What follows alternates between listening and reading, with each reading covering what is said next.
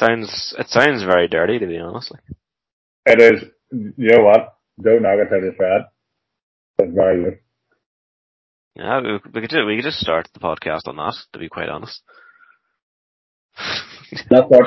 Let's just start the pod here. I'll, I'll not add that out. Um, hello, welcome back to Football Babble Pod. Tuesday evening, and don't say that too often. It is myself, Brendan, and cousin one himself, Jonathan. Evening, how are you? Evening. Um, I woke up this morning and thought it was Wednesday. It's fucking raging. Oh, Actually on. Twitter, and I was looking for Rezo's, uh, it's Wednesday night dudes, and I'm like, why the fuck has he not posted this? And then I realised, oh, it's, it's Tuesday. It's fucking depressed, man. Fuck me, thank. Yeah, so, I, uh, I saw you. I saw you giving him grief at one stage for not posting it earlier in the day. oh, that, that was, that was before Christmas, yeah, because I woke up, it wasn't near nine o'clock before he posted it, I can't remember. It was, it was quite late in the morning. I was like, what's he doing? You know, has he forgot? Like, and then I think he actually thought I was talking about something else, if I remember rightly. Um, but yeah, he, he was slipping that day, to be honest. Um, now he's um he's obsessed with his his word. yes, yes. The, the young prince loves, um, loves just talking shit on Twitter like the rest of us. It's, I enjoy it now. I enjoy it. I do say, Rezo, I do enjoy the shit talk. It's pretty much what we're going to do here, probably for the good gut of an hour here, like, so. Yeah. You wouldn't be a man loves a shit talk, would you? No, like, I mean, that's really why the Thursday Night Babble was created, just for us to talk shit. But now we're, but this is technically the main podcast for the week, and we're just gonna talk shit again, aren't we? Yeah. Yeah. Yeah, There's, oh, there's no, there's no Phil and there's no Steve. And, uh, Phil, no. Phil went full Rafa Benitez in our group chat today, by the way, and I just realised, and how do we giggle to myself? I, I saw that man. What did you mean by that? So uh, Phil said he was stating facts. So I'll bring you back to it must have been the year 2008. Do you remember the year Liverpool were going for the title under Rafa, and then United started to pull it back, and Fergie got under Rafa's skin, and then uh, Rafa done his infamous press conference where he started to talk about stating facts. Do you remember Yes. this? That's, yeah, that's he really he really pronounces facts. I don't know. I just read that message and I'm like, oh my god, he's went full Rafa. he's probably not gonna be happy. Oh wait, hang on. He's he's uh, this is I'm just we're just live streaming this to be honest. He's um he's sending a gift now of Rafa. Yep, he's he's well proud of that one. I think well proud. I don't know if like uh, uh, what's the status with Liverpool fans? Do they like Rafa or do they hate him? I think well, I think you know what? I actually think they probably love him more now because the fact he's nearly got Everton relegated. He must be he must be like their best ever manager, like because I don't know. It, it must be the longer you go on as Liverpool manager, the bigger the fucking yap you get. Because Jurgen Klopp has turned into a bit of a yap, and I'm going there because he's not here to stick up for him. So Jurgen Klopp has become a wee bit like I like Jurgen Klopp, I do. Like I've said before, like I do like him, but he is a bit of a moan. Like it's kind of the same thing It's been happening. for a while, hasn't it? Yeah, he has been coming a wee bit of a moan. Um, but I don't know, like, he just seems like he's, just gets annoyed by things really easily. Like myself, I suppose. I don't, I don't know what it is. With, with um with a wee bit of age getting on him, um he's a wee bit grumpy. Mm, he maybe- he is a wee bit Is grumpy. Jurgen. He, Um, he's getting a bit no, like I- anger in his final years. Oh, that was a grumpy man. Um, but no- notoriously, uh, the old French men can be grumpy. Like, um, Yeah. Jurgen has sort of. He's a personality of having the big smile and being happy all the time. But see if a decision like goes against him or something happens in a game that he doesn't agree with, keeper shaking. Uh, there, there's been a few recently now with with journalists that I've thought you know, been listening to it live. It was maybe after a game on um on Five Live or something, the post match, and the cut to you know when the cut to the um, manager interviews, and Yep. Like I can't remember the name of the journalist, but he's getting a really hard time a couple of times now. Um, I've noticed that too. I, I don't know. Yeah. Yeah. It, I don't Um, know. It just, he sure. it did, like, I think, I think Steve says, like, he thinks Jurgen Klopp's a great manager, but he's the worst loser. Um, Mm. I can't really talk, like, I absolutely despise losing. Like, I was playing a game of five side a couple of weeks ago, and there, there is somebody that listens to this podcast that plays five side, so he's probably giggling to himself right now with me about to talk about this. But, uh, yeah, I lost, lost the game of five side, like, just about a five side with your mates, like, and at the end, I just fucking lost the map, grabbed the ball, just kicked it up into the air. and I'm just like, when I got home that night, I was like, oh, Jesus Why did I do that? Why did I do that? Like, and did you like? Did you maintain your anger? Like, did you? oh, Did, no, I did just you like, laugh after it, or? no, I fucking just kept quiet, you know, it's either, you go one or two ways, don't you? Either, well, you just kind of just keep the anger, keep yourself quiet, or you just laugh about it, and I kind of felt like I'd left it too long to just laugh about it then, so I was just like, yeah, I'll just say, Oh, you to nothing. stay in character. I'll just, I'll just, just leave here, I'll just walk out. you were you that way guy um, who like stole took took the ball, took his ball home when he was younger. if I had a ball when I was younger, yeah, I, I never really brought the balls to football. yeah, so uh, that that was that was my experience with uh, losing. But yeah, I, I suppose I I can I can kind of feel Kloppo in this one. Like I hate losing as well, but I I totally get no, what you although mean. it's not, it's not a, it's not a bad thing, you know, to, like it's a good trait, I think, to be a bad loser, if that makes sense. Um, because obviously you're competitive, like, and then you want your manager to be, you know, not happy about losing or like be jolly every time a decision goes against them. But it's like the, it's the way kind of, it's as if he makes it personal, you know, with a, with a journalist after, like, well, what, you know, why you saying that? Like, you, you know, what do you know about this? You, know, really attacking him personally rather than just being, you could be, you know, you can understand if he was like, uh, like, answering, answering like two word answers or something like that, which is fair enough. Like, all managers at some stage have been, been like that. But it's as if he attacks journalists. I'm not saying he does it all the time, like, but just the odd time, especially this season, I've, I've noticed it. Like, Yeah, no, I, I've I've noticed it too. Like, I don't know, maybe he's under a bit of pressure. Like Liverpool are a good couple of points behind um, Man City now. Like, but and then again, we don't know what goes on. You know, off camera or off the radio. Like maybe what a certain journalist has has said about Liverpool or Klopp themselves. Maybe it's just pissed them off. You know. But there are times like I do remember. I remember an interview that I think we all commented on. Now it was a couple of months ago, and we just thought, oh, I think he's went a bit bit over the top there with that interview. He's kind of just Yeah. roasted that guy. He's, he's just doing his job and he got a grilling of Jurgen Kloppo. you know, journalists won't forget that interview any anytime quickly. Like, but, No, um, I, think he said it. You know, he came back on. Uh, I think it was it was kind of so bad that when Klopp left, they cut back to him and were sort of interviewing him. Then they were like, uh, "Well, uh, are you all right?" and he was like, uh, "He was like, I'll, I'll, I'll not forget that for a while." But he he, he was all right. Like, yeah, no, yeah, Um, obviously for yourself, you probably think back to Frank Lampard against Jurgen Klopp at Anfield, like, you know, and it was only the fact that Mm. there was no crowd there that we probably, that probably happens all the time, but we just probably, we got to hear it properly. I think what if, what if Frank told him to fuck off or something? I can't remember. he, he said something like, "You won one fucking title. Fuck off." Um, this is this is this has been this has been ten minutes slagging off Jurgen Klopp. Um, the Liverpool Uh, lads are not going to be happy. Um, yeah, We better as well. swiftly move on. that- um, well, we'll we'll sort of talk about. Um, I mean, Afcon's a hard one um, because obviously um, we had the the final there at the weekend. Um, Senegal won on penalties. Um, game. I mean, I've seen highlights. Apparently, well, if you can all call them highlights, but uh, apparently, did you watch the game?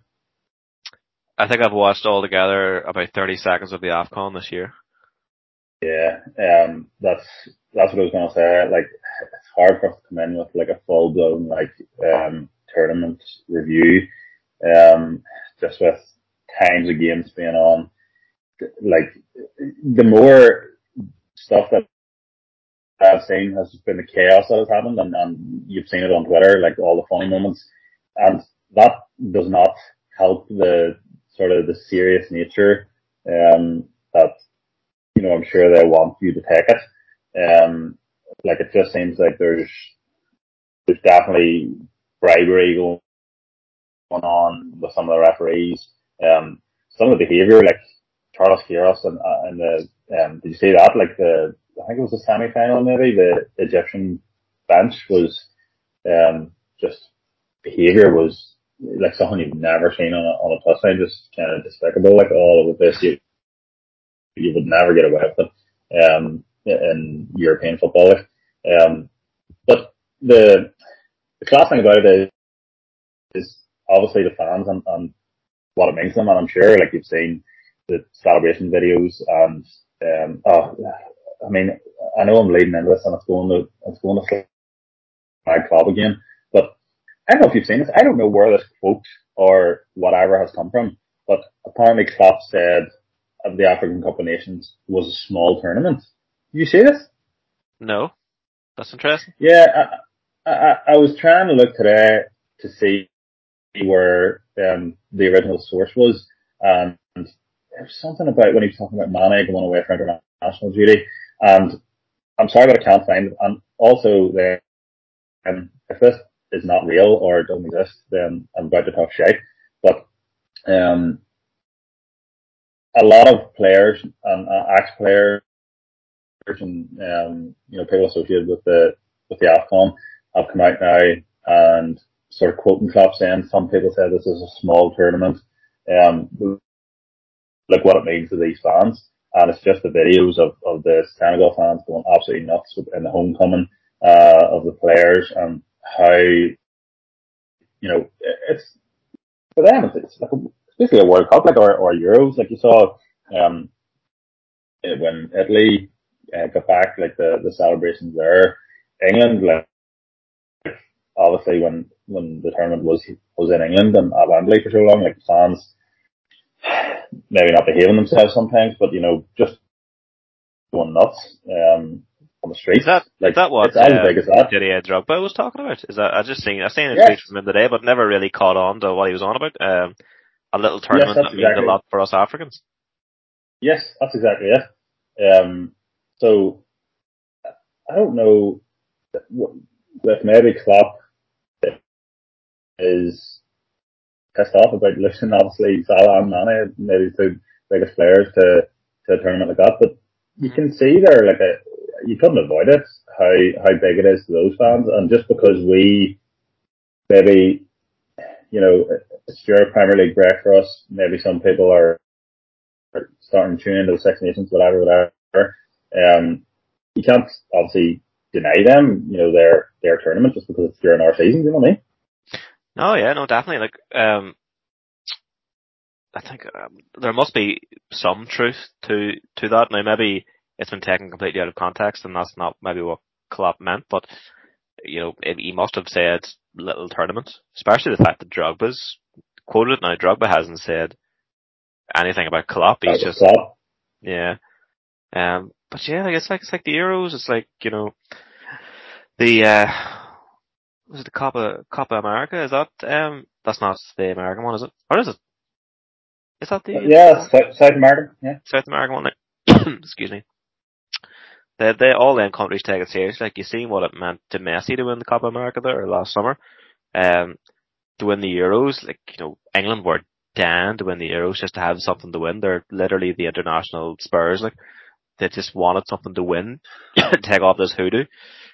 We we can't do that just because I suppose the African Cup of Nations was on during January, during the Premier League season, sorry, European season. There's obviously players that were in that tournament from other different European leagues, but we can't really say why they're having it now. Like, if, if they had that tournament in the summer, you'd be dead. Like, you know, the temperature there would probably be um, unreal. You probably couldn't play dead, football yeah. in it.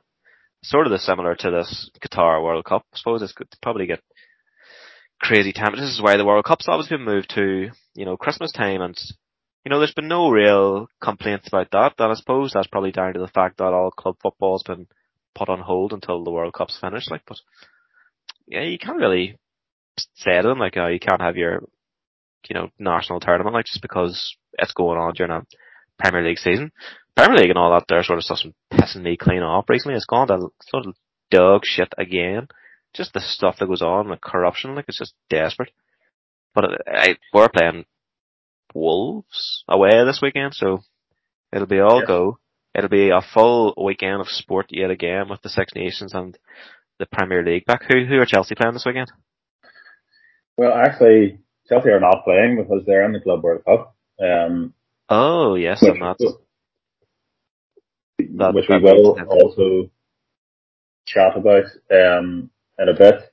Um, Phil wanted us to talk about the obviously you and I were not um, frequent watchers of the AFCON, but um, the penalty shootout, um, Mane got the winning penalty. Uh, Mendy saved the uh, fourth penalty, I think it was, for Egypt. Um, but because of that, it turned out that Salah um, didn't get the didn't get the hit penalty for Egypt, and mm-hmm.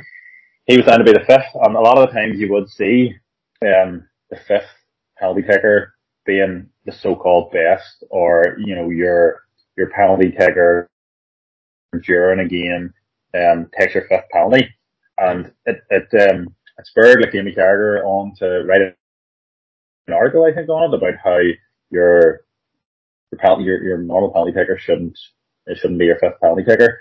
Um, I suppose like. Surprised Jamie Carragher can read and write, to be honest this is heavily uh, against Liverpool, and I love it, people. um, but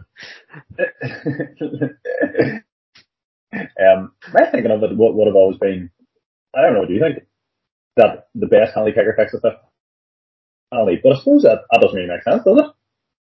Well, I haven't, I didn't even realise that Jamie Carragher wrote whatever this is, but in my opinion, Salah whoever, like Harry Kane done the same in the Euros thing if you're taking the fifth penalty, you're taking it because you have a big ego and you want to score the winning penalty, in my opinion.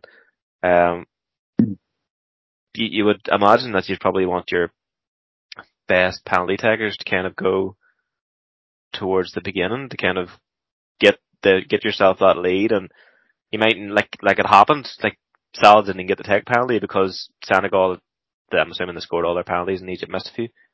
So that cost them in the end because they let Salah go last when he probably should have went first or second or whatever. It, it is a complete ego yeah. thing. That that's it. That's the only reason for it is they just want to be the ones to score the winning penalty and run off into their fans and be like, I'm the guy. You know, it's you know, I suppose like it's kind of a lucky dip for goalkeepers. Either save it or they don't, and sometimes they can be the hero. Like, but it's um, I like it's just pure ego thing for me you don't think there's any kind of tactical advantage in say like going sort of I don't mean like a shit penalty taker, but like good shit, good shit, good. That sort of a so, you're like kind of spreading it out. Rather, because just I'm thinking like if you get to like three all or whatever, you you still want solid penalty takers because after that it's it's basically sudden death. You don't get a chance to to reply and you know, you want good penalty takers throughout your five rather than like front loading it, do you know what I mean? Well that's that's sort of why, you know, sudden deaths are kind of exciting because you're getting to the guys that wouldn't normally take penalties and it's really just they're gonna go in or not.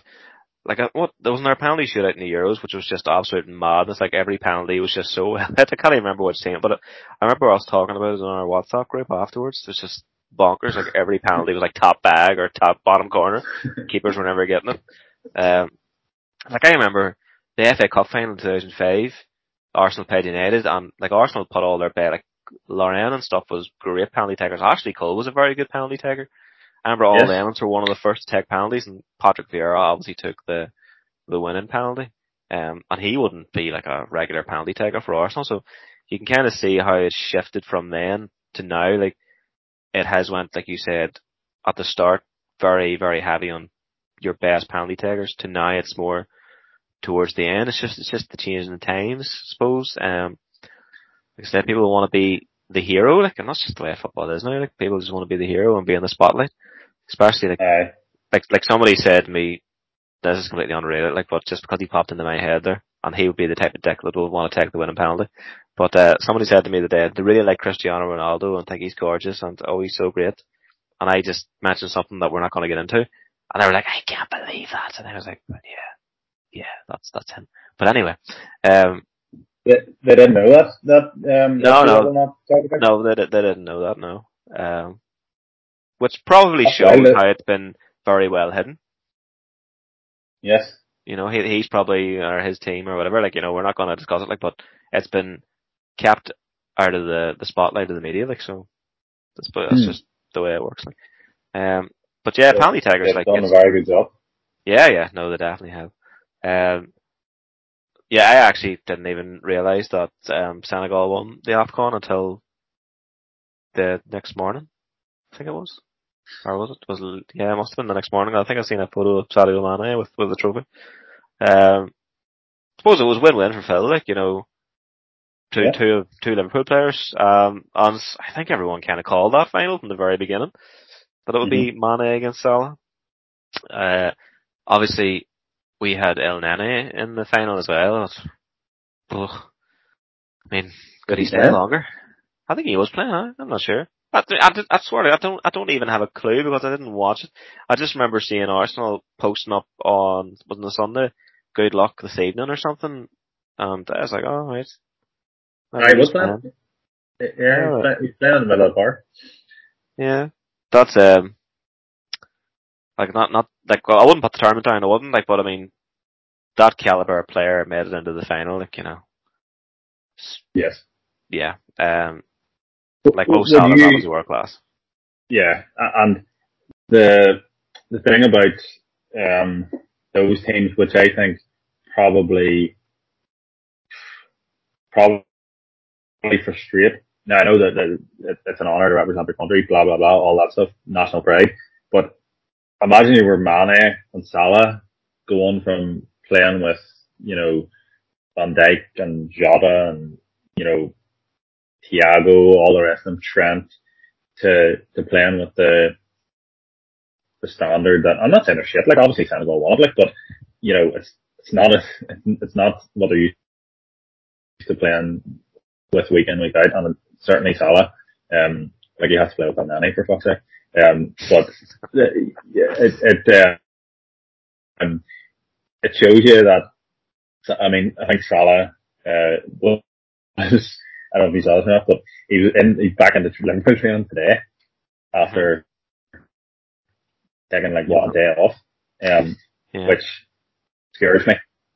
I think he he wants to obviously be in a properly competitive side who he knows are, are in the hunt to win things, and I think he's he's going to turn up now. Yeah, well, I suppose for Egypt, he was playing down, I don't know, he was playing down the right, but, you know, he probably had a shit right back behind him and, you know, similar, similar situation at club level, like he's shit right back playing behind him as well, like can't defend for shit. Um, so he probably does want to get back. And, uh, Uh, right back, huh? he was a big gap in behind. Yeah, well, to be fair, I know that that's Steve's kind of thing for, for Phil, like, so thought I'd throw that in there for him. But, uh, you know what, it actually was a good observation. He did say, um, in that heat map that came out today of all the Premier League clubs, like, there was, there was a bit of a gap there at Liverpool's Hmm. right hand side now, um, interesting. Like, Man City's was just fucking stupid, like, I think it was red Yeah. everywhere, bar the actual opposition penalty box. Fucking nuts. Yeah. There's freaks in nature. Um, yeah, like, If I you don't know what we're talking about, by the way, the the um, the Athletic released graphs on um, who I think it's who controlled the ball the most in certain areas of the pitch, um, and basically they split it up into like little rectangles, and Man City basically controlled every rectangle uh, on the pitch apart from maybe the opposition's box or something like that. Um, and Burnley's was fucking dog shit. That was like they controlled maybe two quarters of their own box, and the rest was actually controlled by the opposition. Which I do not know how that is possible. Like you don't even control the possession in your own box. Um, but um, yeah, it's uh, it's good to it's good to have a look at and see um, all the different teams. So check that out if you can. Um, Afcon, we probably, I think we've done pretty well there for two guys who did not really watch a single minute of it. Um, but when you were chatting about penalties there and um, you know players in certain positions, uh, first or fifth or whatever, there was another. Now, I know that the Arsenal are unfortunately out of the FA Cup, sir. Um, but there was another big scalp in the FA Cup on Friday night. Manchester United um, were put out on penalties by Middlesbrough. Um, what's wrong with David De Gea? He can't save a penalty for.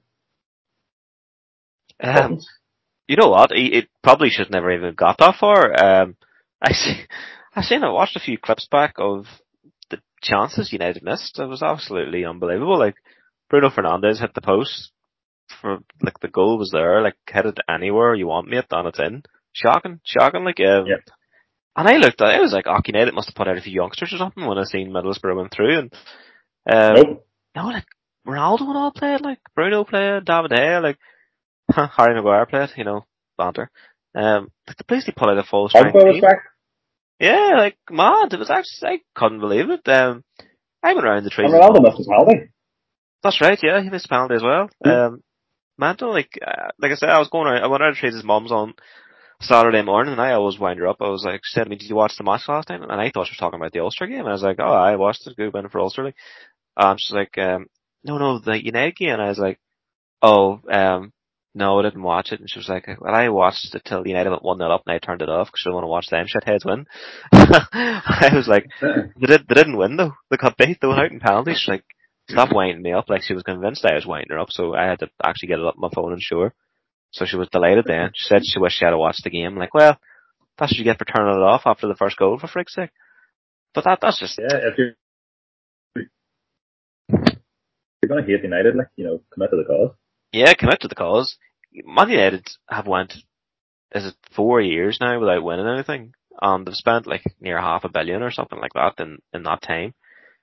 We're, we're like, I, like maybe because I'm not really, I don't have, I'm not my, on Man United Twitter, like I don't have fans, whatever. But in terms of journalists, like I don't see the criticism for Man United the way other clubs would get criticism. Like, you know, Arsenal got, uh, and still to this day, at times get grilled for Ben, ben White for 50 million when United got Varane for like, was it 35 or some bullshit? Like, I'm just like, what the fuck is this? Like, what is this shit? Like, is this all people have to talk about? Is this all the media, the journalists can come up with? Is this load of bullshit? Man United have spent near half a billion in four and a half years and have won fuck all. Like, where's the Hmm. com- where's the talk about that? Where's the conversation? Like, it's mad. I, Like, I, I think, money. yeah, I um, I massively agree with you, uh, and I think it's eventually starting to. Also, by the way, talking about Tanner House overpriced. Hello, Harry Maguire, um, as well as Varane. Um, like I mean, that is. I don't know if there's a if there's some sort of curse on centre half signings at United, but oh well, it feels like the striker curse at Chelsea. Um, but we'll talk about that. Um, it is not good. Um, United had I've got a stats up here. they had 30 shots to Middlesbrough's six. Um, they had 71% possession. They had 913 passes. That is nearly a thousand passes, and that is insane. Especially for. Um, and yeah, um, drew the game on each. Um, the the the Middlesbrough goal, I don't know if you've seen it, the the handball, um, makes it a wee bit funnier too. But I think Uh, the the the, the rule has changed. hmm I, Uh, I what, mean, go on ahead, sorry. Okay, I'll go. Um, you know, you know what actually has kind of what I'm, I've just, I've seen it a lot, especially after that game on Friday, is, well, particularly people I know that are Man United fans who have just started to turn on Ronaldo and say Ronaldo's the issue and Ronaldo's the problem, and I'm not really having it from them because they love Ronaldo, hailed him as the savior. Ronaldo's going to come in and help us challenge all this sort of bullshit, and now because things aren't going well, they're just picking Ronaldo as a scapegoat. And yes, I know we have all sort of said before that Ronaldo was the problem in Man United. Like we've said it for months. Even even Steve has Steve's a Man United fan. Like, but I just Yeah. I hate the way and it, it, I know what happens to all football teams. Like I know like even even Arsenal, even myself, like we've we turned completely against Aubameyang. Like, but for good reasons, I think. Um, Ronaldo just the whole thing with him is just like it's just like ugh. it's just that's just it's just the way football fans are. They just have no patience with things. Like you know, it says whoever they can blame for the reason their team's not doing well. The reason their team's not doing well is yes, number one, Ronaldo is not helping the balance of that team. But secondly, like they're just shite. They're not good enough. Like Harry Maguire is absolutely dreadful. Paul Pogba has no interest. Um, by the way, they spent 89 million on him and he's going to walk for nothing in less than six months, which is another thing that United should be getting grilled on. Bruno Fernandes Mm. is a complete fraud. He's came in to the Premier League. He done well. There's no fans about. it. He done well then, but you know, ever since he's just he's been brutal for the last 12 months. What he done? Like he missed an open goal there on Friday night. That's absolutely shocking for a player who's meant to be top quality, world class. Even some United fans would say. You know, United's best player is fucking Cavani, and he's probably their oldest player. There, there's serious, there's serious problems there. Like they just, they have no structure in place. Like I've seen with Arsenal over the last six to twelve months a bit of a structure being put in place, and I'm not saying we're perfect by any stretch of the imagination. We're not, but you can see there's a clear plan there to bring in youth and build the team again. Like I don't see what United's plan is. It's just they went and bought Ronaldo because they didn't want Man City to get him, but Man City played United so well they probably put that out there so United would go blow all their money on Ronaldo, which they did. And City are laughing now. Like I don't really think City are the greatest Premier League side ever, but they're doing the job. They're getting results. They're probably going to win the league this year unless you know Liverpool really can catch them up. And I did predict that City would blow it this year, and I'm kind of hoping they'll be right. But we'll just have to wait and see. And you know the biggest joke about United, like that 07-08 team was voted the greatest Premier League side ever. Who voted, who voted for that? Can you tell me who, who voted for that? That's what I was about to ask you. Like, like for for being so publicly shared, I was like, was it Sport or something put it up? I think I seen it on goal. Like, uh, it's probably just United. Uh, what do you call it? The, their social media is absolutely huge, massive, um, and they have. I mean, exhausted with the amount of Ronaldo content they put up and continue to put up. Um, just to like squeeze any shares and likes and re- retweets um, out of the the fan base. They do have huge fan base on Mhm. socials. socials, um, and if it's if it's fan voted, one of those gold things that's fan voted from socials, I think if that's what we're basing it on, fuck me, like you know, Well, couple. I seen Um, I seen somebody put the argument up that that United team, they won the Premier League and the Champions League in the same year. Right, fair enough, they did. The, the year before that, they were in the Champions League final, got beat by Barcelona, and the year after that, they were in the Champions League final, got beat by Barcelona. Right, but if they're going to say a best Premier League side, like what what is the criteria for that? Is that the best league side, best overall side ever? Like you know, I would say there's been better teams than that 07 08 team. Like you know, Man United's 99 team on the fucking treble. for Christ's sake. yeah, exactly. and they they like I don't even know where they're ranked in this whole thing. Like, I just think it's maybe younger fans coming through now, you know, who idolize Ronaldo and Messi and whatever, and you know they they don't see anything prior to you know 2008, 2007, 2005, whatever. Like, it's just kind of what's happened over the last ten years or so, and that's just hmm. who they're voting for. And social media has obviously blew up massively over the last ten years. That's where a lot of the influence comes and YouTubers and all this here sort of shit. Like, there's a guy who's, well, claims to be an Arsenal fan on Twitter and he pops up, I, I don't follow him, but he, you know, them suggested follows, it pops up every now and then. And he's a big, like, Saliba fan and Guendouzi and he's called AFC Sam or some shit like that. And like, he just criticizes Arsenal and Arteta flat out. And he got a signed shirt from Saliba and called Saliba his hero and like apparently Saliba paid for him to go watch Marseille play last weekend. Like this is this is where it's all come from. Like these fucking super fans of players, you know.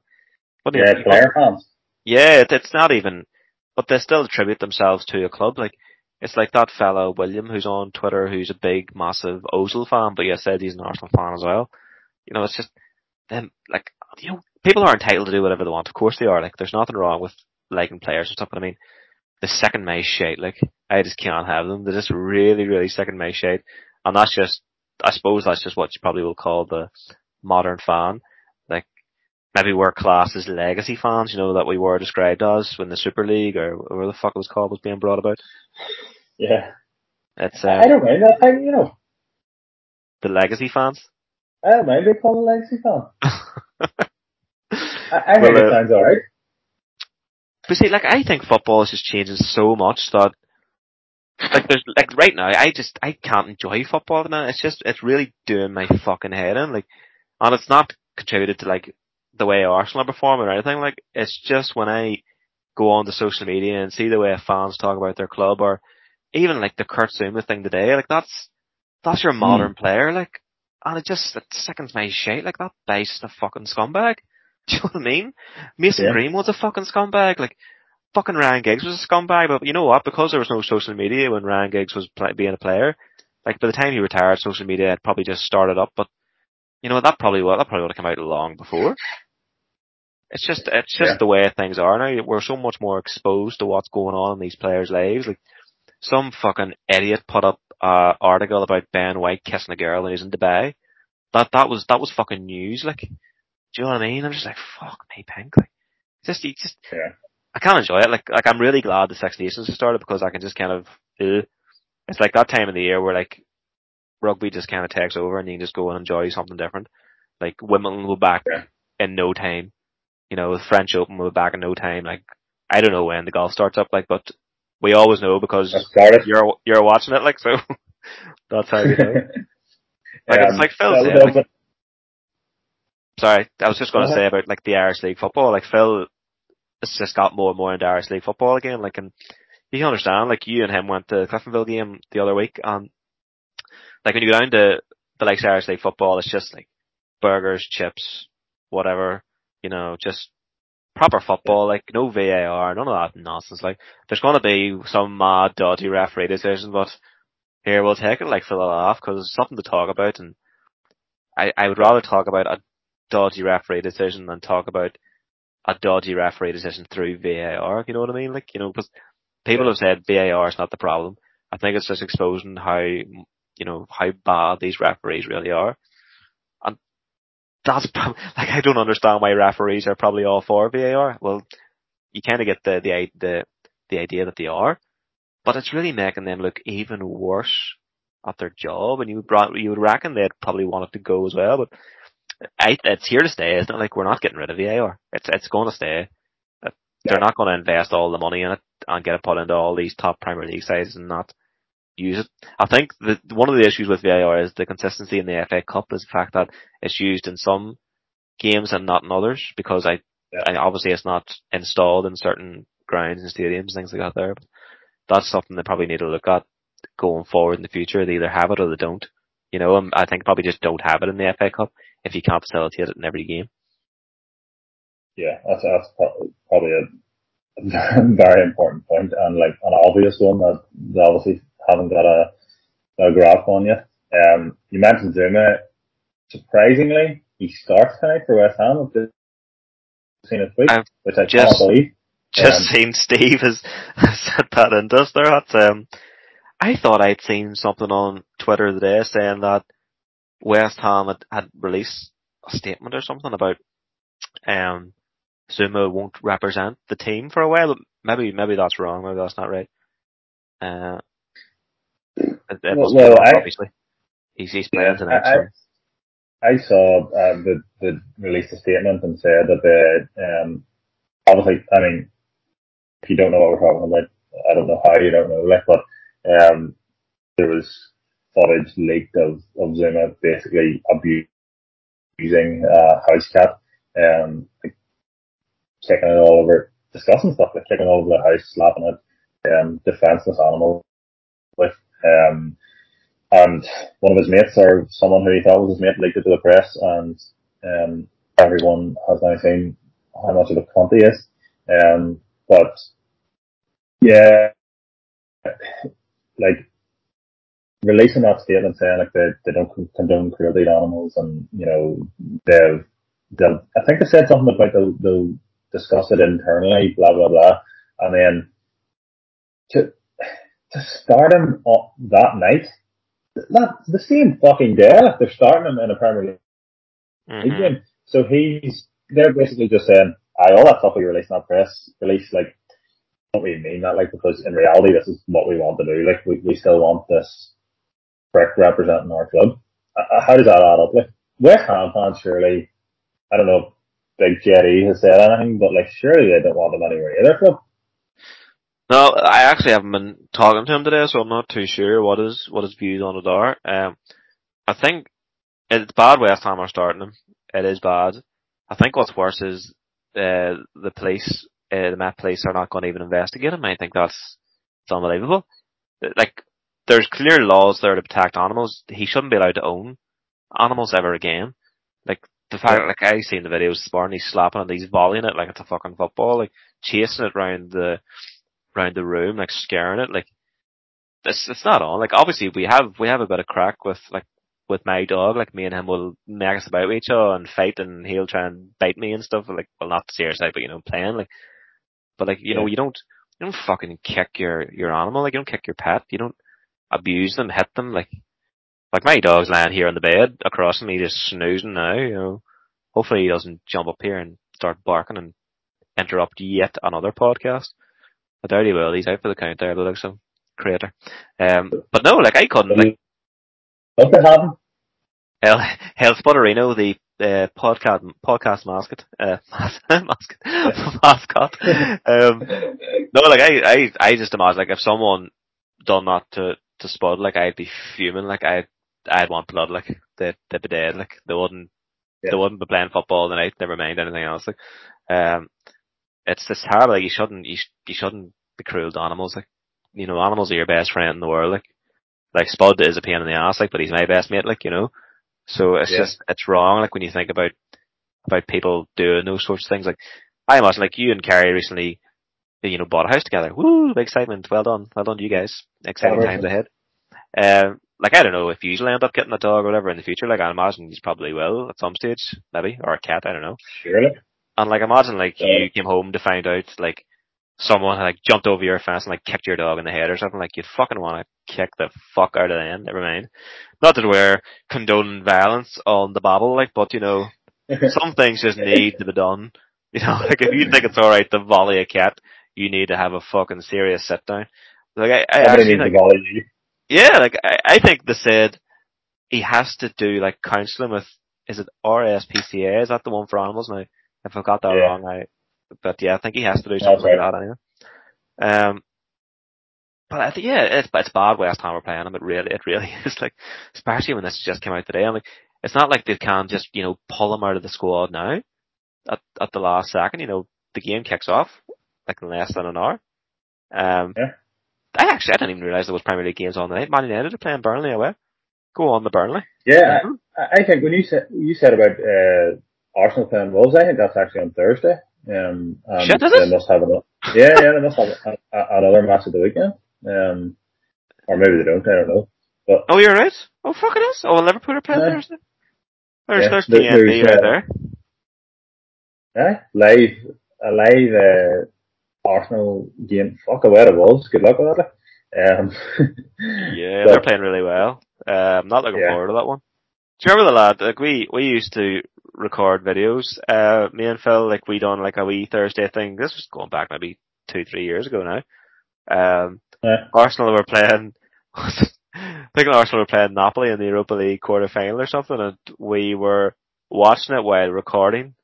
And uh, I fell off my chair because Ramsey scored. So that that is on that is out there on the internet somewhere. uh,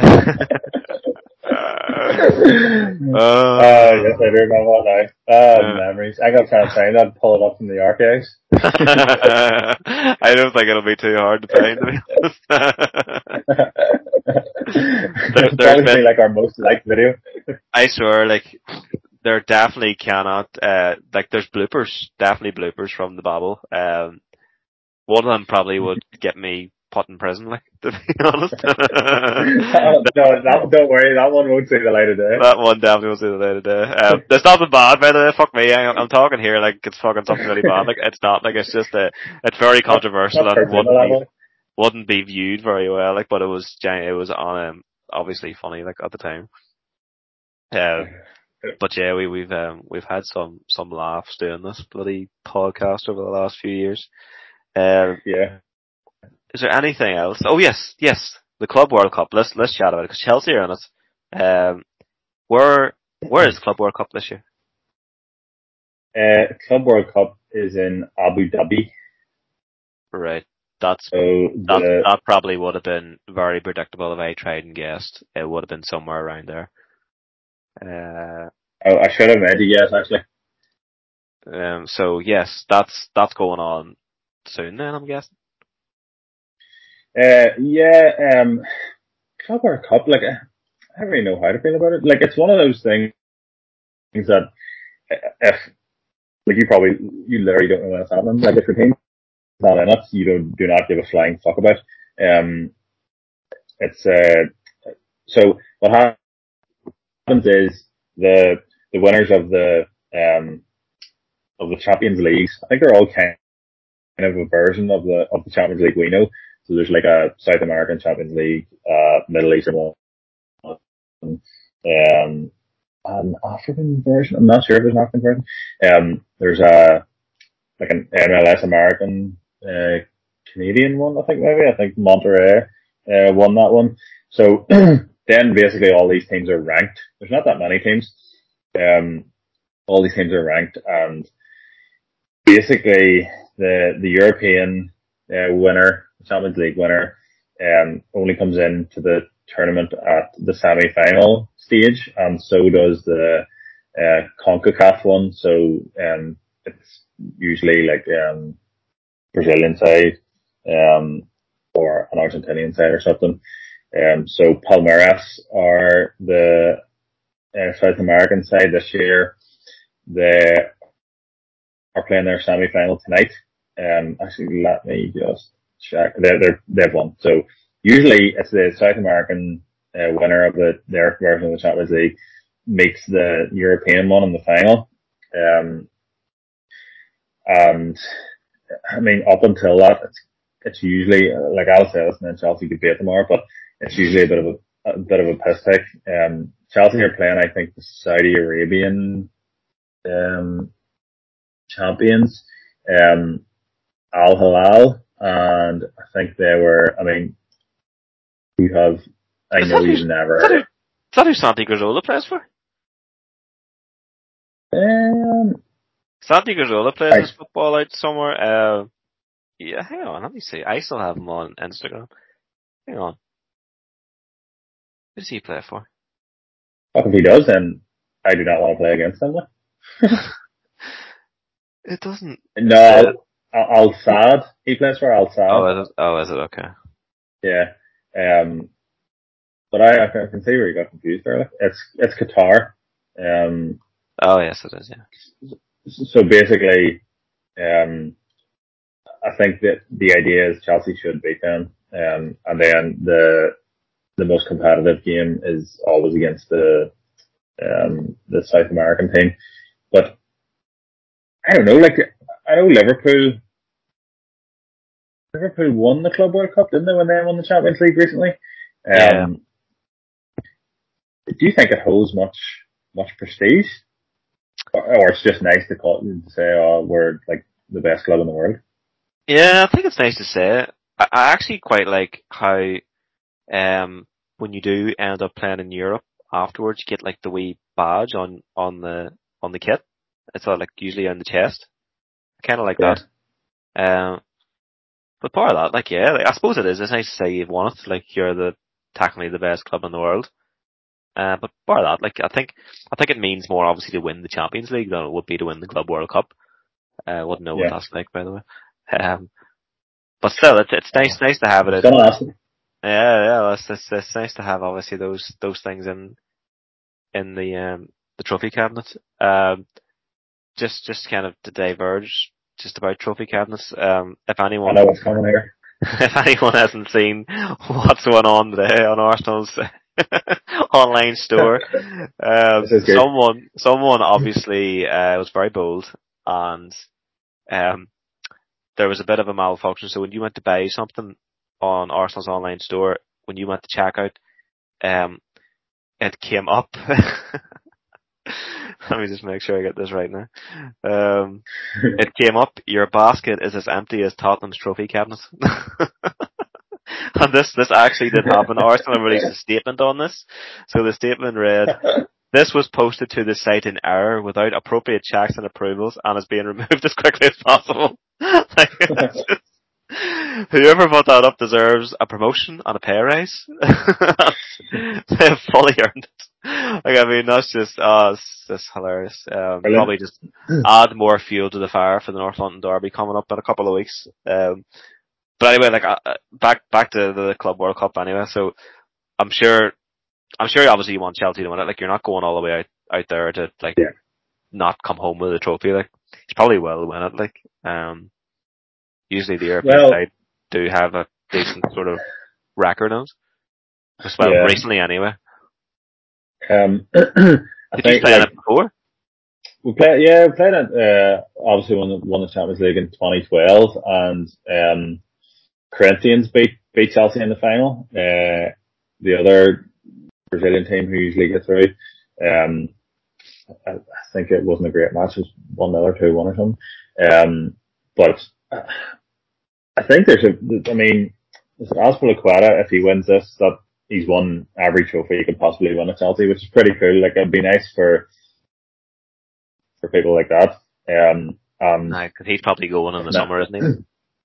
It looks like it, yeah. Um, and if um, if Mendy eventually gets back from drinking the head off himself, um, for, for the final, um, that'll be another uh, trophy that he can add to his collection. Like it's insane the amount of amount of trophies that man has won in the last twelve months um, including like individual awards. But yeah, it's it's a weird like Tuchel not being there at the minute. He obviously has COVID, um, so like a few of the assistants, uh, so low, um, I can't remember the first name of the other guy, um, but they're sort of sharing the responsibility. Um, so that that'll be a bit of a we'll probably see tomorrow. You know, uh, shouldn't change change it too much, but also obviously Chelsea got a wee bit lucky, I would probably say, against Plymouth in the FA Cup. Had to go extra time at the weekend, so it'll be interesting to see how, how they get on with Tuchel, without Tuchel. Um, and there's talk that he might be back for the final if Chelsea get there. I think it's on Saturday. So, um, yeah, obviously, well, like, obviously it'd be nice to win it. Um, but it doesn't hold a lot of prestige really. Um, it would just be another, another trophy for Tuchel since he took over, which has been a very successful uh, haul for him so far. Um, you mentioned there about Azpilicueta, possibly looks like he's maybe going to Barcelona in the summer. Uh, looks probably more likely now than not. Um, but keeper since, I don't know, since the last, well, certainly since the last time you and I spoke on the podcast, they've splashed a bit of cash, including the Arsenal captain, sir. Yeah, yeah, they have. Um, I think I mentioned this on Thursday night's um, pod that I think it kind of shows where Barcelona are at. You know, the fact that, like, no disrespect to the likes of Azpilicueta and you know Traore and stuff like that. That's the sort of player they're they're going for. Like, I think it's not that Azpilicueta is a bad player. I think he's just coming towards you know the twilight of his career, and usually, yeah. like you've seen in previous years, like the likes of Santi Cazorla and stuff went off to the Far East and played football, whilst now you're leaving Chelsea and you're going to play for Barcelona. Like Azpilicueta is probably in his thirties now. I don't know exactly what age he is. Um, yeah. Taking a like Well, uh, you would say it like now it is. It is. There's no doubt about it. Leaving Chelsea now to go to Barcelona is a step down just because of where Barcelona are at. And like you, you would imagine Barcelona need to rebuild and maybe you can understand them taking the odd player like a Dani Alves who's coming for, for nothing. Um, but I mean, like taking a lot of older players, like we got caught out with that there a couple of years back, like bringing in Sokratis and you know, giving Ozil a big contract and then giving Aubameyang Jack. a big contract. Yeah, like just, just players who are probably not committed to the cause and Azpilicueta is obviously a, probably a bit different, like, you know, he'd probably give 100% no matter who he's playing for, like, but given these players these contracts, like Azpilicueta is not going to go to Barcelona for, for nothing, like, you know, he's going to want a decent wage. Um, taking Aubameyang, like, I don't know what they're going to pay Aubameyang, like, um, I'm just kind of glad he's off our books now and just that, that whole attitude, you know, he's, he's obviously got defended by, it's been kind of split in him going to Barcelona, but his attitude was shit, you know, he got, he fell out with, with Tuchel at Dortmund and stuff, like, you know, um, it's happened in the past, and I'm just kind of glad it's at door with now. They've got Traore there as well, they've Ferran Torres they brought in from Man City. To be honest, I don't know how they were able to bring him in, because they're pure skintos. They've, um, Yeah. I think they actually couldn't register Dani Alves for the knockout round of the Europa League because they're only allowed a certain amount of players outside of Europe or something, I think it was. But it's like they had Aubameyang and a few others. I can't, I can't remember the reason for it. I genuinely can't, but Dani Alves isn't registered to play in the Europa League now for them this for the rest of the season, which is a bit silly. Like, but yeah, that's that's where they're at. It, it is. It is weird. Like there used to be. Um, Azpilicueta is 32, um, and Dani Alves obviously spoke about his age. Um, Aubameyang would be pushing 30, would he, uh, or over it? Um, Aubameyang's, um, I think he's 32 now as well. Jeepers, I did not realize he was that old. Um, but you know, Barcelona used to be like the pinnacle of club football. Like going there was like holy shit. Um, this is my dream move for a lot of players. Like most players would have been been there or Real Madrid, and now it's like they're clutching at straws to sign like players who are at the tail end of their career and kind of players like Traore, who like is as you say, good good player, but you know he's he's not in the top ten Premier League players in the league, top twenty at a push. Um, and and Barcelona Real Madrid used to sign the best player in the Premier League. They would pluck from the best team in the best league all around Europe. Um, and that uh, ain't happening anymore. Like, and I don't know if they're going about it the right way or not. It, it doesn't seem like, I know, um, Gavi, I think, um, has come through, um, their, their ranks there and he looks, he looks a player. Um, but, you know, apart from that, there wouldn't be a lot of, um, awe-inspiring youngsters coming through. It hasn't not worked out with Dembele at all as well. Um, I, I think it's going to take them kind of a while to, to turn that around. Xavi's got a bit of a job on his hands. Um, but yeah, it'd be interesting to see how Aubameyang gets on out there. Like, are you, what do you think about like Arsenal's, um, do you 100% agree with like, if a player has like stepped out of line that, that amount of times and like is uh, shit talking the club or the manager or whatever, like it's happening, uh, uh, not at the worrying amount of times or if it's, if it's just bad luck on, on the Arsenal side, like it's almost as if they're tapping or their big star player, um, just can't settle or something or just, is that the right approach to just be like, right, cut off, good luck. It seems to be like Arteta's um, way of doing it. Like, I know you've talked about this a bit, like, but um, do you like? Is that the way you would do it, basically? I, I fully back Arteta on his decision. Um, reason being, like for years, their Ozil, while Wenger was still in charge, was left at home for away games because Wenger couldn't trust him in away games because he knew he wouldn't show up. He didn't perform. Like there was a stage where where Ozil decided that, you know, basically I'm going to try this game or, you know, I'm not going to ball my ass. Like his attitude was just wrong. But Wenger just had a bit of a soft spot towards his, you know, later years for players and looked after them. And you know, I suppose Arsenal have looked after players a bit too much you know, they haven't been as ruthless and Arteta has come in and kind of just changed that about. Like, Aubameyang had more than one opportunity to redeem himself. It would be completely yeah. different if Aubameyang was smashing in 30 goals a season and, um, you know, maybe like if he was out partying or something one night, like that's fine. Like he's, he's just been, there's been multiple occasions now that we just read about, we don't know about them all, like that he's just been late for training or late to events or pissing about, like he was late to the North London Derby, I think I've said this on a few times last season. Um, he was given permission from the club to go back to France to see his mum and then came back late. You know, it, there's no real excuse for that. Like, you know, you're only in France. Well, how far away is France from England? Not very far at all. You know, it's just the fact that he took the piss out of the club's trust in him, especially as club captain. And the same thing with Guendouzi. Guendouzi's attitude was complete shit.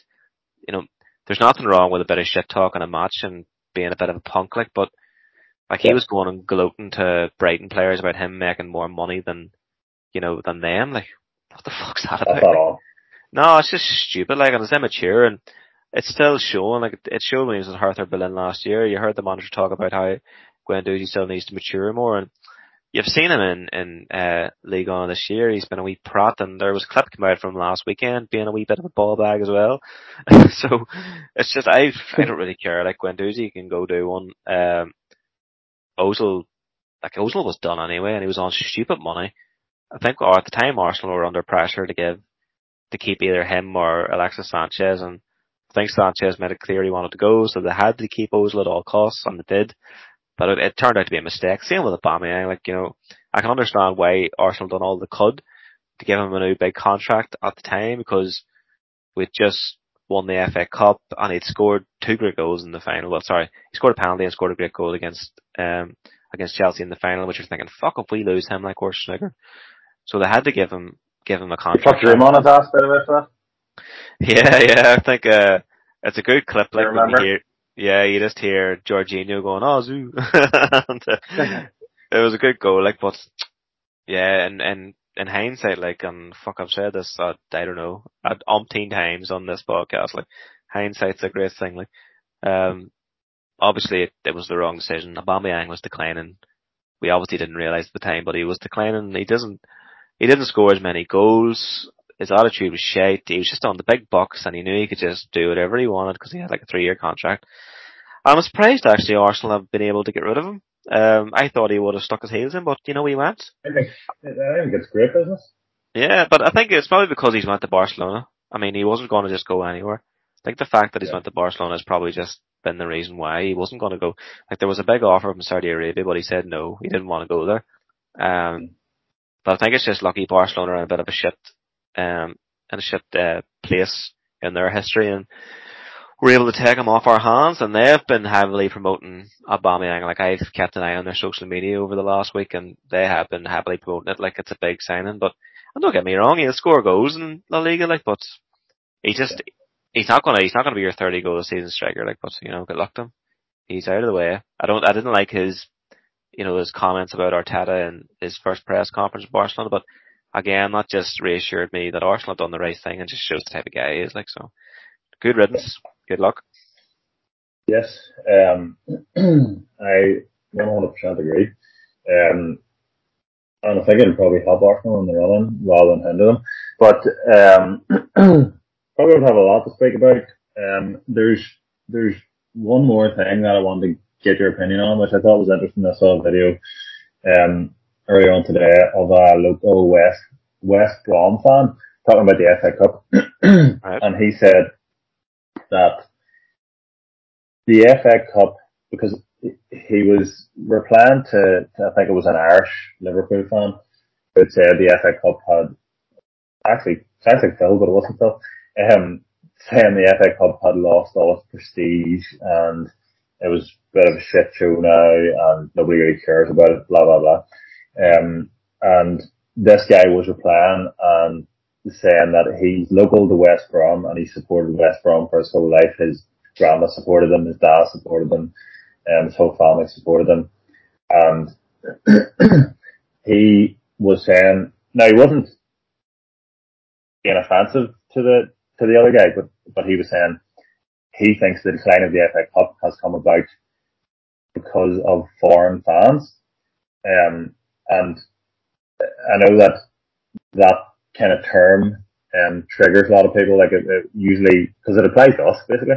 Um, it usually would annoy me, but he was sort of saying it in a way like, I don't mean any offense. I'm just saying that because of the global fan base of some of these clubs, some of these bigger Premier League clubs now, um, the money has got injected into the Premier League, the Champions League. It's it's more important now, especially across Europe, but the Champions League, some of the European fans, um, that naturally clubs want to win those games more, so they rest players in the FA Cup instead of, you know, he was saying his dad had told him like they they used to rest players in the league to play the big FA Cup game at the weekend, and I thought that was quite an interesting twist on it, like something that I had never really considered anymore, probably because because I'm I'm not a local fan um, to the club I support. Um, I just wanted to get your opinion on that because I know that you you have said in the past about um, how it annoys you when people say that you're not a real fan if you're not from the from the country or from the area of the team you support. Mm-hmm. Yeah, no, people that say that are just dickheads, quite honest. Um, I, th- I think it's it's an interesting point. Um, I suppose I can kind of see what he means. Um, there has been a lot of money injected into football. Like football has become more of a business than an actual sport over the last couple of years. But I still think the magic of the FA Cup is still there, and I know Phil will absolutely like turn his earplugs straight into his ear want to pull the eardrums out, hear me say that, because I know he hates that phrase. But, I mean, it is a special tournament, like it's the oldest cup tournament in the world. Um, but there's no, you can't you can't put the the blame on foreign fans. Like it's been advertised out there to attract these fans in. It's not it's not their fault. Like you can say the same about the NFL. Like we like I only realised last night that the Super Bowl's on um Sunday because I think Steve and Phil were chatting about it. Um yeah. And it's the same, like it's all like the fan base for the NFL around the world now is absolutely ginormous. But to say like say it's the foreign fans' fault, I can't really I don't agree with that. Like I remember in two thousand two Arsenal played United at Old Trafford in the FA Cup and sorry, no, I'm telling you a lie, it was two thousand three. Um and we didn't play the likes of Henry and stuff. Um like we played a strong enough team, but we didn't play like what would have been our starting eleven. Like we played Sylvain Wiltord and and Kanu up front. And yeah. Arsenal won that game 2-0. And like that's that's the game that um after the game Fergie kicked the boot and hit Dave Beckham on the eye. That was that was that game. oh, yeah. So like to say that, you know, teams are resting players for the FA Cup, like Wenger was doing that years ago. You know, like that's that's been happening for years. It's not just obviously the league is the priority. Getting into the Champions League or into Europe is the priority for a lot of clubs because that's where the money is. And I can understand that in a way. Like that's how you keep your your team going. That's how you grow your. Let's just just, just go with what people call it these days. Uh, to grow your brand because like football clubs are a brand now. They're not. They're not what you know our parents and grandparents grew up with supporting these clubs. Like you know, it's not just your wee local community club anymore. It's completely different now. It's it's just it's yeah. massive. Um, and like I can I get like the frustration with it because I I like to switch off from it for a while because sometimes it can just get like I can't even be arsed. Because you can you can get into arguments with people online and like yeah. it may may be fans in America or fans in Australia or whatever like, but just like to talk shit because you know, maybe they've started supporting the club during their glory years and now things are tough that they're just like, oh, it's fucking not good enough, sack them and sack that because they're probably seeing the likes of Man City doing well and like Chelsea, like Chelsea are just that, that well-oiled machine, like they get rid of a manager, replace the next one. But the, yeah. the people in place at the club that they can do that, that that's the way they operate. And they're seeing yeah. like Chelsea doing that and Chelsea are going on winning trophies and stuff like, but like that's just that's the way it is. Like Chelsea have the money to do that. You know, other clubs don't. Other clubs can't afford to do that. Other clubs can't afford to buy the best players. It's just the and way you it can't. The thing is, you can't. All that's right, but you can't blame that on foreign, in quote marks, foreign fans. Like No. there's, you know, I would say I'd be pretty confident in saying that all of us um, would be able to hold a pretty intelligent conversation about our club and the history of it and where they're at now, where they're going, people in place, etc., etc. And there's fans who live in the Fulham Road who support Chelsea who don't have a fucking clue. And there's, you know, there's fans who live around Anfield who wouldn't know half as much as Phil and Paddy would know about Liverpool. Like, so it doesn't matter where you come from, how big or how good of a fan you are. Um, I think looking at it with like broad sort of brushstrokes like that is, is kind of unfair. Yeah. No, uh, do you know what? I would also put it down, and this is to a minority. I'm not saying this is every fan of every club, like especially the ones we support. There's definitely an element of racism in that as well. I believe, like it's just, and I've seen, like I've seen it on Twitter, and I've seen it with some, you know, some Arsenal fans. Like you know, it's just they're, and like Arsenal have a massive, massive fan base, all different backgrounds and everything. Like, but I've just seen the odd person, just the things they put up, and it's not that they're saying anything racist, but you know, their motive behind it is just like you can just tell Yeah, that you they're can just tell. not happy that oh some guy in Australia or Africa or America is trying to chat to me about my club. Like I grew up around the corner from Highbury and blah blah blah and sat on the or stood on the North Bank Terrace and all this bullshit. Like don't you tell me about my club. Like it's people Yeah. like that who are just so offended by the fact that someone has an interest in your club. Like it's their club as well. Like it's their club just as much as it is yours. It doesn't Um, matter whether you've been a season ticket holder for 30 years. Like that's all well and good. You're very lucky that you're able to do that. There's some fans that can't. Like we're, we live an hour away from London, but there's no way, I mean, you can afford to go over and watch Chelsea and Arsenal every single weekend. It would just, it would No. cost us an absolute fortune. Like, and I understand, like trains in, in England are expensive as well. I totally get that. And I totally get the living costs in England are expensive too. Like, but you know, some of them are just a short walk around the corner from them stadiums. Like it is, it is a bit different. Like, but, but um, And the thing is as well, some of those, um, we'll talk about this for, for fucking hours probably, but some of those, um, boys are saying, or, or girls, um, who are saying, you know, who's this from, from this part of the world who thinks they can tell me about my club? Sorry, but half your heroes are from all over the world. You know, half the people that you love and, and praise week in, week out are not from North London or West London or wherever it may be. You know, they're from America, France, Australia, Africa. Like look at Salah and Mane, for example, do you know what I mean? So, um, yeah, it's, uh, I, thought it was an interesting point. Um, and I've never heard it kind of approached that way about the FA Cup in particular. Just, I just think you're right. It's the monetization and the branding of, of football. And, and we were talking about VAR earlier on as well. Like that's another thing I think is why VAR is sticking around. There's, there's branding and sponsorship and advertising coming with, with VAR soon, I think. mhm. You know, the VAR, um, rep coming up and being like, VAR sponsored by Specsavers. Or it fucking should be anyway. Um, yeah, you know Yeah, what I mean? Like, all that's coming, like, cause it's all, it's already in the NFL. Everything is sponsored. Um, but, yeah, we talked, uh, as we promised, we've talked shag for over an hour, so, um, thank you for coming on this, um, Tuesday night babble, we're gonna call it. Um, Hello? two TMBs this week. yeah. Um, here's Johnny. Johnny and Phil will hopefully be back on Thursday night and then we'll be back to regular programming next week.